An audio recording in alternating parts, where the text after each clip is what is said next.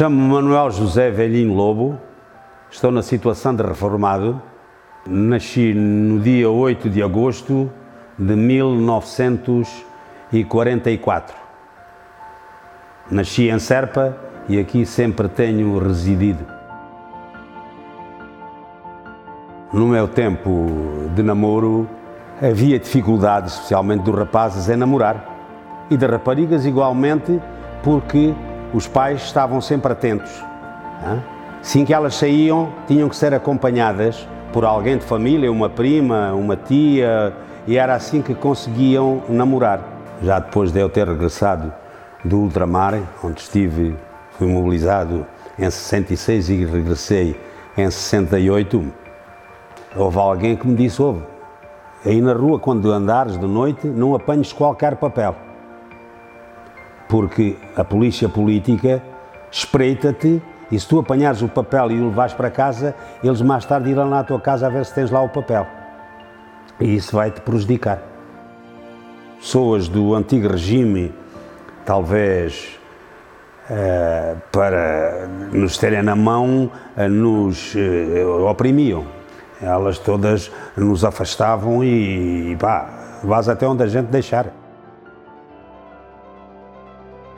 Havia aquelas, aqueles mercados de, de trabalho que era junto a tabernas onde se reuniam os trabalhadores e depois os feitores, uh, os indivíduos, os manageiros e tal, iam contratar o pessoal.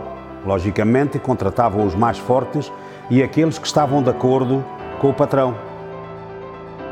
Também mandavam parar as pessoas e verificavam se tinha armas, especialmente facas, de bico que lhe eram apreendidas.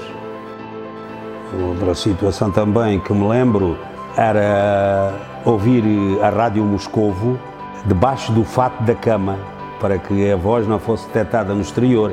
Foi aí que conheci a, a canção do Zeca Afonso, Os Vampiros. Eles comem tudo e não deixam nada.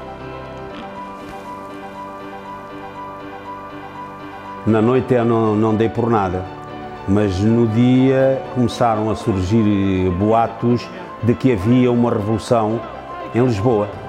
A televisão deixou de emitir, a rádio igualmente, e algumas vezes eh, faziam alguns comunicados do movimento das Forças Armadas.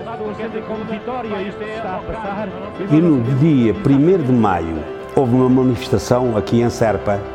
Foi talvez a maior manifestação de todas as manifestações até agora realizadas sobre o 25 de Abril e sobre, pronto, relacionado com o 25 de Abril. Para mim a coisa mais, mais calorosa, mais comovente é precisamente essa, essa súbita politização, essa súbita consciencialização das camadas populares. A partir daí lembro-me igualmente que houve algumas ocupações, ou por outra muitas ocupações de terras, ocupações de prédios, as grandes manifestações que houve aqui em Serpa, pelos, feita pelos trabalhadores agrícolas que vinham em tratores pedindo a reforma agrária, fascismo nunca mais, o povo unido jamais será vencido, a terra aqui a trabalha, sentindo que tínhamos direitos, coisa que não acontecia antes, andávamos atemorizados, eh, sem poder dizer aquilo que pretendíamos,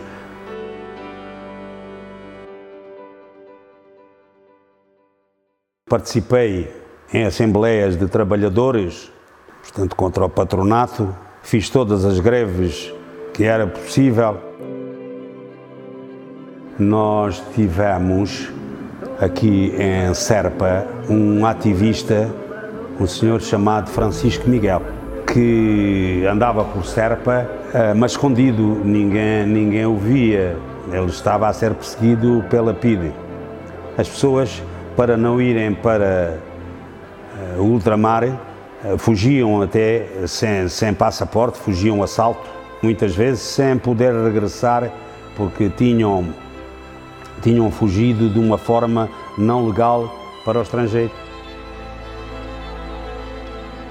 Muitos jovens desconhecem o que as pessoas da minha idade e, um, e mais velhas sofreram.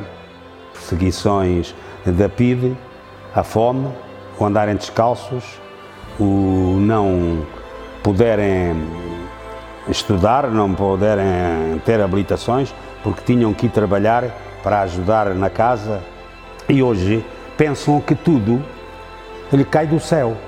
Porque pensam, se os valores do 25 de Abril desaparecerem, elas continuarão a ter a segurança social, continuarão a ter emprego. Bom, todos os benefícios que o 25 de Abril nos trouxe, elas perderão. Só assim vão sentir o que os mais velhos sofreram.